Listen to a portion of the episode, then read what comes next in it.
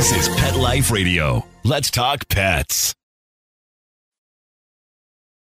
This show is brought to you by Pet King Brands, the makers of Zymox and Oratene.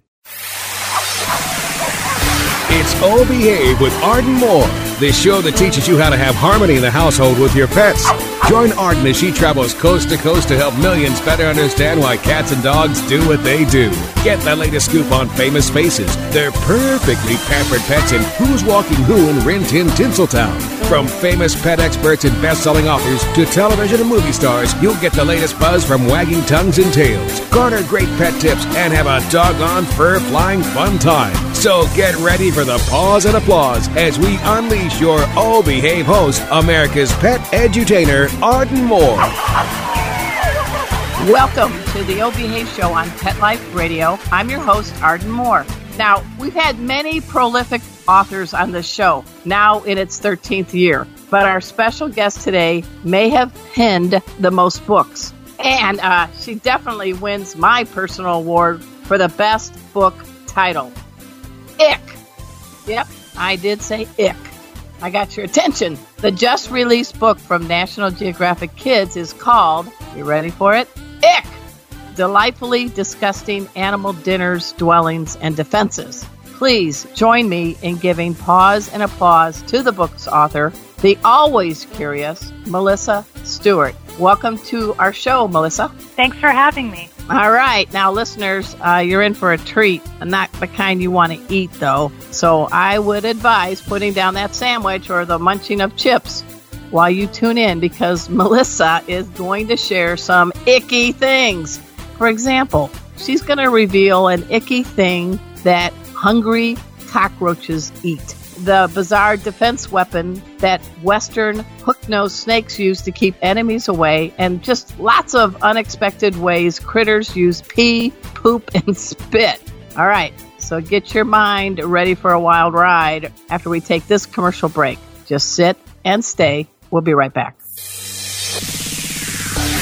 Time for a pause. Four furry ones, actually. Sit and stay. Oh Behave We'll be right back. Hey, pet pals, Arden Moore here. Is your dog or cat prone to ear infections? Does your pet resist having his ears cleaned when they're inflamed or irritated? Are you also concerned about the overuse of antibiotics? Help is here. Zymox ear care products offer soothing relief, and you'll love this part. They don't require the ear to be cleaned before you apply the drops. It's just as easy as fill, rub, and done. That means less touching of those sensitive ears to help create a soothing, fear free experience. And you only apply once a day. Here's another perk Zymox at ZYMOX gets its effectiveness from enzymes, not antibiotics. You'll find these veterinary recommended products through your veterinarian, most pet specialty retailers, and online. To learn more, go to Zymox.com. That's Z Y M O X. Pause up. Let's Talk Pets on PetLifeRadio.com. Oh Behave is back with more tail wagging ways to achieve harmony in the household with your pets. Now back to your fetching host, America's pet edutainer, Arden Moore. Welcome back to the O Behave Show on Pet Life Radio. I'm your host, Arden Moore. Now, I have been so looking forward to chatting with our special guest today. Her name is Melissa Stewart. I did some quick math. Melissa has written more than 180 science books for kids. That is at least 30 more books than the combined number of books written by three of the world's top authors Stephen King, J.K. Rowling, and Dean Koontz.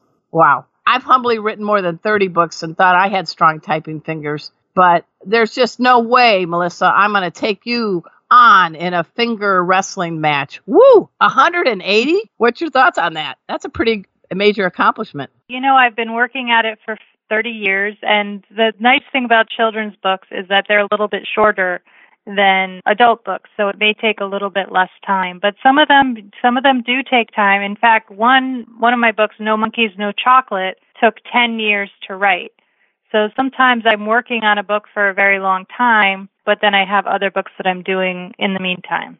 All right. So you do have strong typing fingers. Come on, right? Are you in the Olympics for that? Or is there a finger typing wrestling contest? You know, I didn't know that there was an Olympic sport in that, but I should look into it. I probably would do pretty well. I think you would be a gold winner. Absolutely. But you, you know, with this book, Ick, it did though. It kind of inspired you, and uh, I read some uh, background on you, and it kind of came to be. You have a nice note you write to people, and you said it's actually 24 years in the making. Can you tell us a little bit about that? Yeah, so the book actually began while I was on a trip to Kenya and Tanzania on an African safari back in 1996 when I saw an animal called the black-backed jackal feeding its young regurgitated food. So it goes out and hunts and then it brings the food back to the den and regurgitates it for its young. And then the next day I saw a gerenuk, which is a kind of gazelle that regurgitates its food up to four times and rechews its cud. And right at that moment, yeah, it's pretty gross, right? I decided to start making a list of animals that use vomit in interesting or unusual ways, and that's what eventually led me to write this book.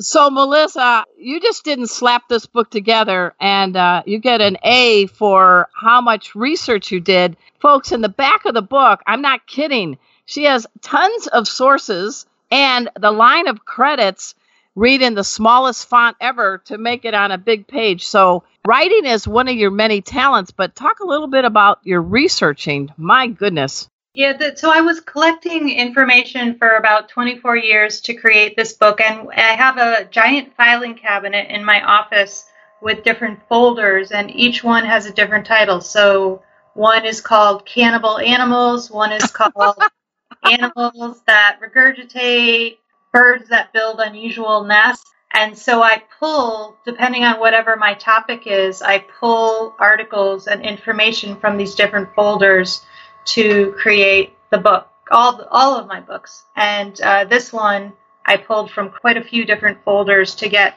all the great information that's in the book. So let's go back in time. You're a 10 year old. I know you've always loved nature, but when was it in your head that I think I'm going to be a science writer and, and aim it for kids? And I know you went to college, I think, for a different pursuit. So tell us about how this all married together. Yeah, I've always been a science lover and a science kid. And so when I went to college, I majored in biology. But in okay. my last year, when I was sort of looking for what uh, what job I might do, I had a teacher who suggested that maybe I should consider being a writer and writing about science because she thought that was a talent that I had. And she was really the first person to ever say that to me. But I liked the idea and so I quickly applied to a science journalism program at New York University. So, with this book, I want to dive in because I want to get people um, their stomachs churning. I kind of teased at the uh, intro that uh, you're going to tell us a little bit about the icky things that hungry cockroaches eat. And I think I'm going to postpone my mani-pedi. Go ahead, tell us. So cockroaches will eat almost anything, but what I talk about in the book is fingernail clippings that are on the bathroom floor. Oh, and also gross. in the 1600s, 1700s, when there were cockroach infested boats that are were traveling across the Atlantic, they would often eat the fingernail of um, sailors at night. So the sailors would wear gloves to prevent that. Oh my gosh. Okay. Now this one is a gas. I want you to tell us about what the Western hook-nosed snake does to keep the uh, bad boy enemies away from him. They make a farting sound. It sounds just like a fart, and they actually send a rush of air out the end of their intestines, out their their back end, and it sounds just like a farting sound. Oh my gosh. See, you make money getting to use the word fart. Do you know how many young kids everywhere are having uh, Melissa Stewart envy right now? Actually, it's an interesting story. At the very last stage of the book, someone pretty high up in the editorial department at National Geographic said, you know what? You've got to limit the number of times that you use the word fart. So we had to go back through. We didn't remove them all, but we did remove some of them. So you had a fart police on your book? We did. Well, I say bravo. Now, we're going to go from some critters that a lot of people know to some bizarre ones. So, if you don't mind, Melissa, let's start with some things that are weird things that animals eat. So, on page 11, you talk about the eastern cottontail rabbit. What a sweet little baby. But there's a big fancy word you use, and it's C E C O T R O P E S. Please Yes, di- digest that definition and let us know something weird about these rabbits. So cecotropes are actually a kind of poop.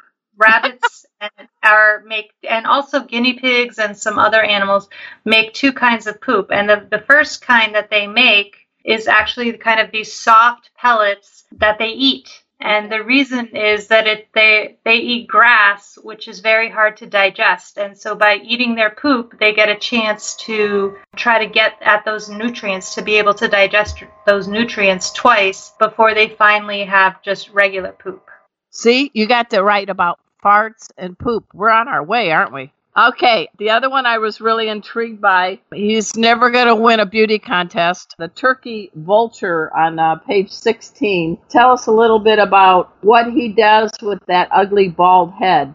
So, as many people probably know, turkey vultures eat rotting carcasses. And if they had feathers on their head, they would get probably stuck in the kind of the goop and the sticky, icky stuff that's inside the carcass because it just sticks its head right in and chows down. But because it has a bald head, there it actually is much easier for it to keep its head clean.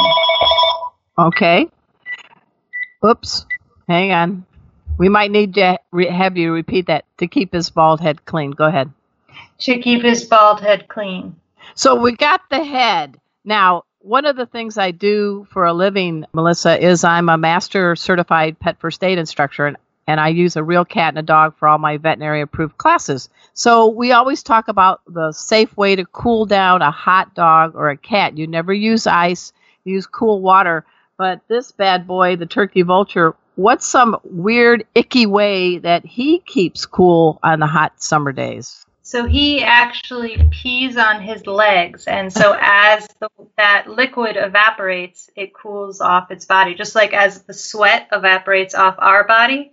Right. Um, it helps keep us cool. It's the exact same way. So you're not going to recommend we pee on our legs, right?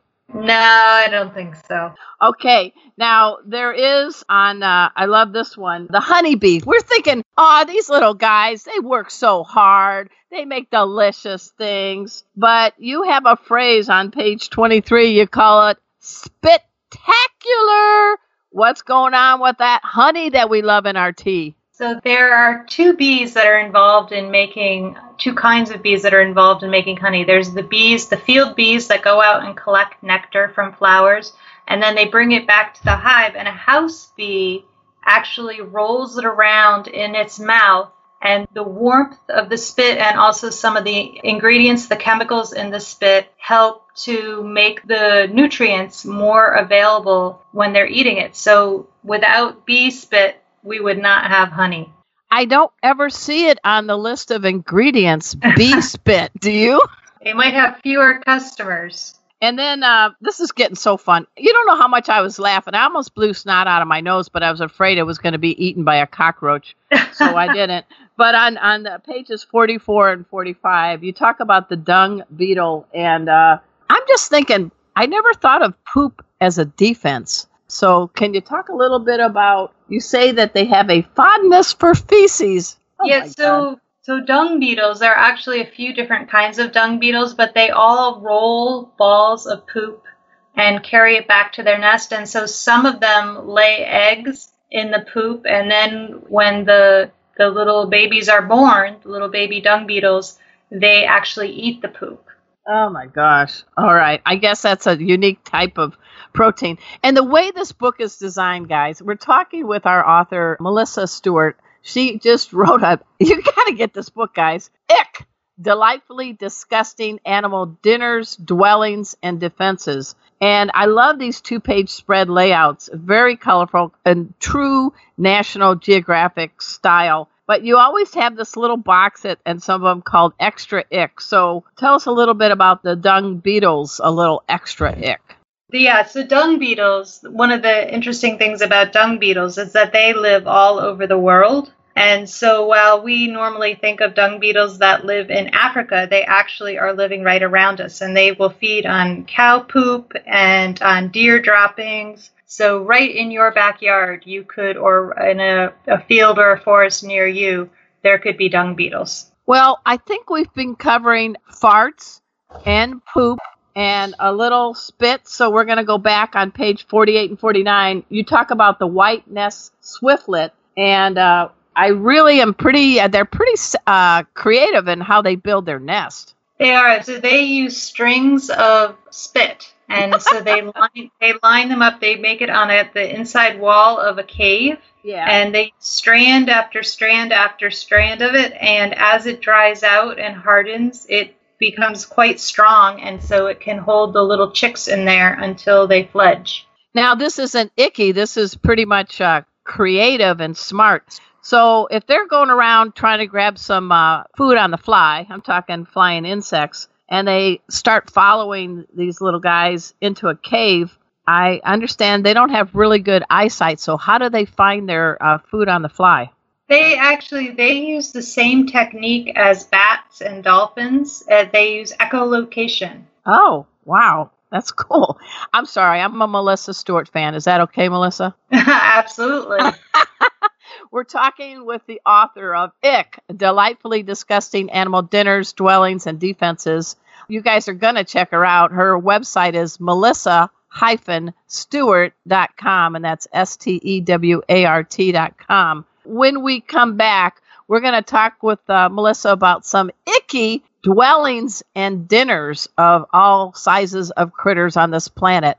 But we got to take this commercial break. So sit and stay. We'll be right back. Time for a walk on the red carpet, of course. All Behave will be back in a flash right after these messages. Hey, pet pals, Arden Moore here. Welcome to spring and summer, the onset of itchy skin and allergy season. Is your pet dealing with itchy skin, hot spots, and even ear infections? Help is here. It is Zymox shampoo and conditioner to the rescue. Not only is this a shampoo and conditioner great for general bathing and healthy skin support, but it is the go to shampoo and conditioner for itchy pets. Its patented enzyme formula is loaded with antibacterial and antifungal properties to ease the itch and stop the scratching. And as an added bonus, Zymox shampoos and conditioners give off a lovely, pleasant, non medicine smell. For over 20 years, Zymox products have been helping pets find relief for many health conditions. All Zymox skin and ear products get their effectiveness from enzymes. Zymox contains no antibiotics and no petroleum byproducts, just the soothing power of enzymes.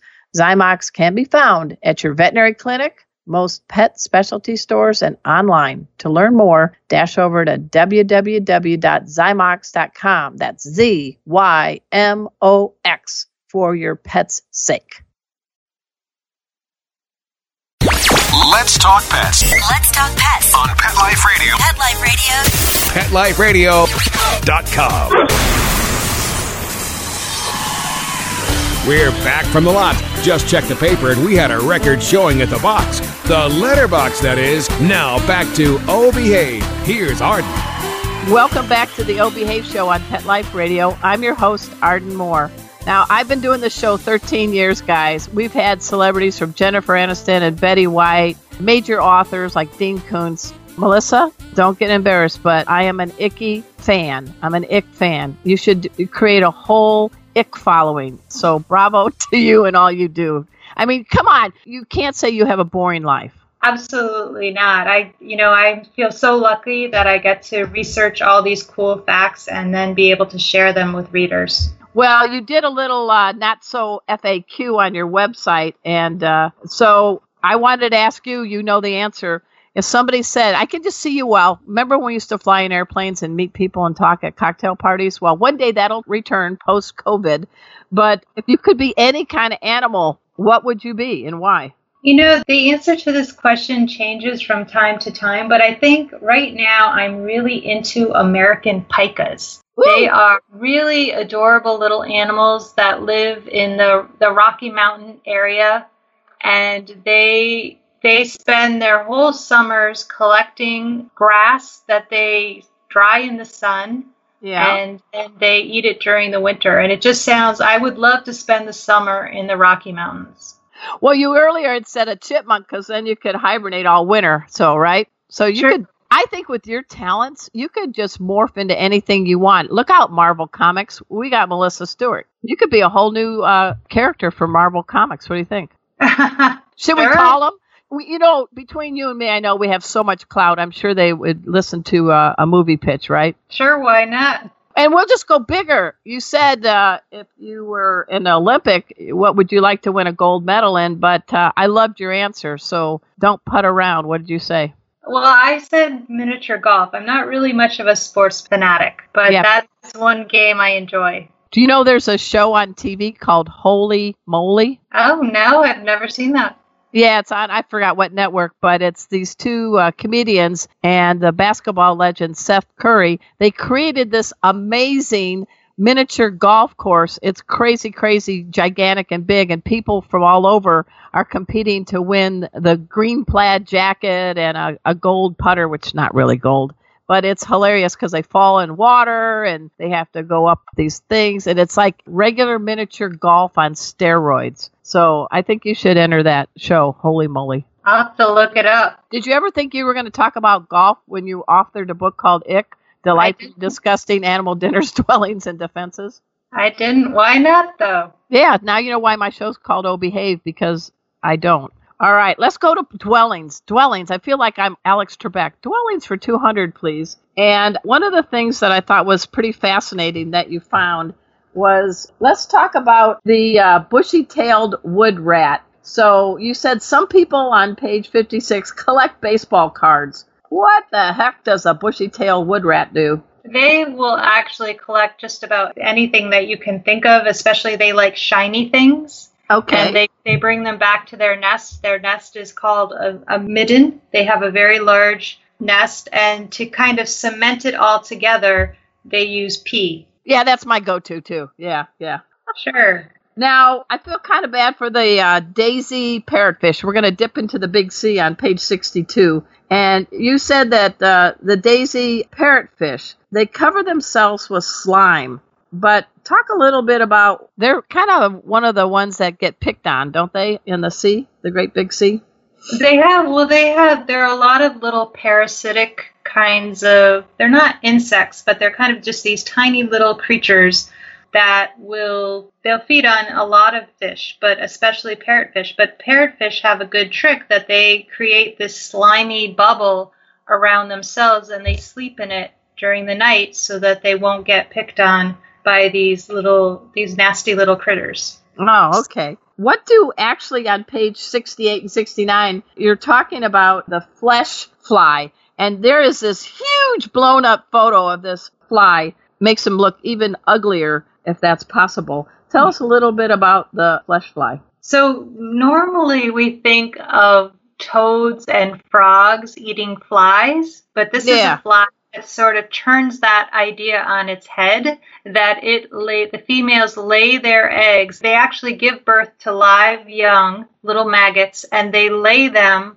on the kind of the upper thigh of the toads and they burrow into their skin and they eat the toads from the inside out Oh, yum, yum. I think with a little Chianti wine, it'd be just fine, don't you, Melissa?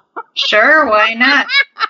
so finally, we're going to tease you all and go to defenses. That's the third section of Melissa Stewart's book.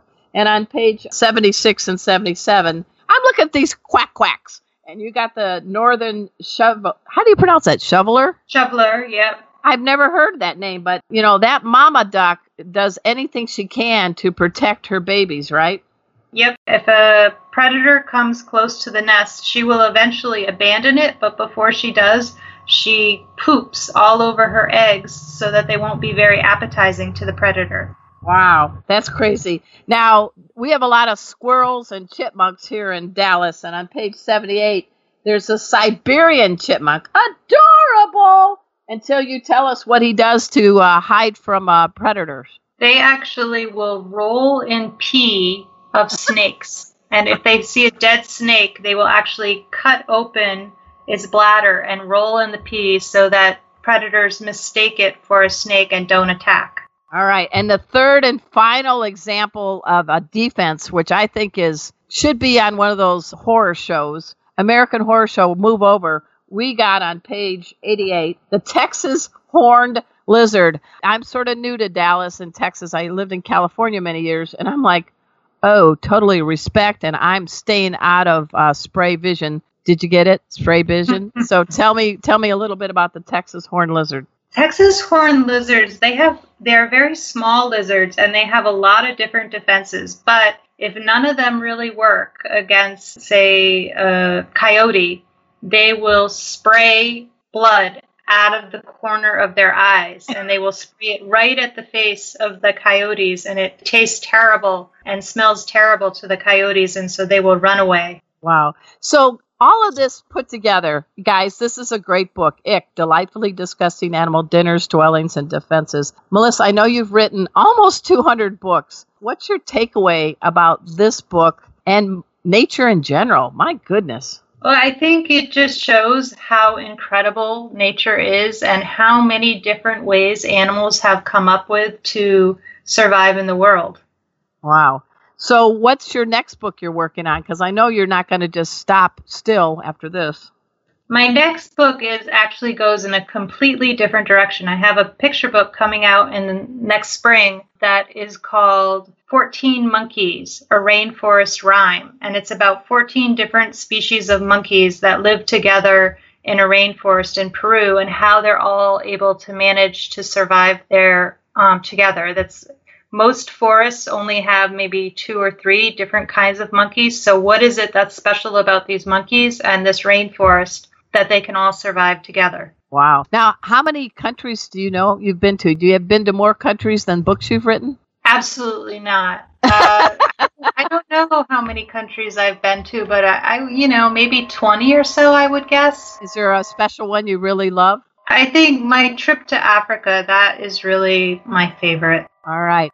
Any advice you could give curious young kids in pursuing a career, whether it's writing or something else? Because I think you've kept that kid in you, that natural curiosity. So, what kind of uh, advice could you give some kids tuning in? You know, I just think whatever it is that you're excited about, that you're passionate about, just keep doing it. Even if it doesn't seem like it could lead to a job, you never know. Because there are statistics that say something like 50% of the jobs that will exist in 20 years don't currently exist. It's so hard to know where the future is going to go. And so just keep doing what you love, and eventually you may be able to find a way to create a job doing that. I think that's very insightful. I was a, a, daily investigative newspaper reporter for 20 years back in the day. And you know what? I never imagined in my day that the newspaper world would be just so diminishing and disappearing and becoming extinct. So, in my lifetime, that was a big eye opener. So, I'm glad I, I kept going and, and evolving. But who knows what the future holds, right? That's right. And, you know, podcasts, for example, they didn't really even exist 10 years ago. Right. So you just never know. That's right. Well, Mark Winter, our producer of Pet Life Radio, started Pet Life Radio before it was even like they couldn't spell podcast. Is that with one word or two?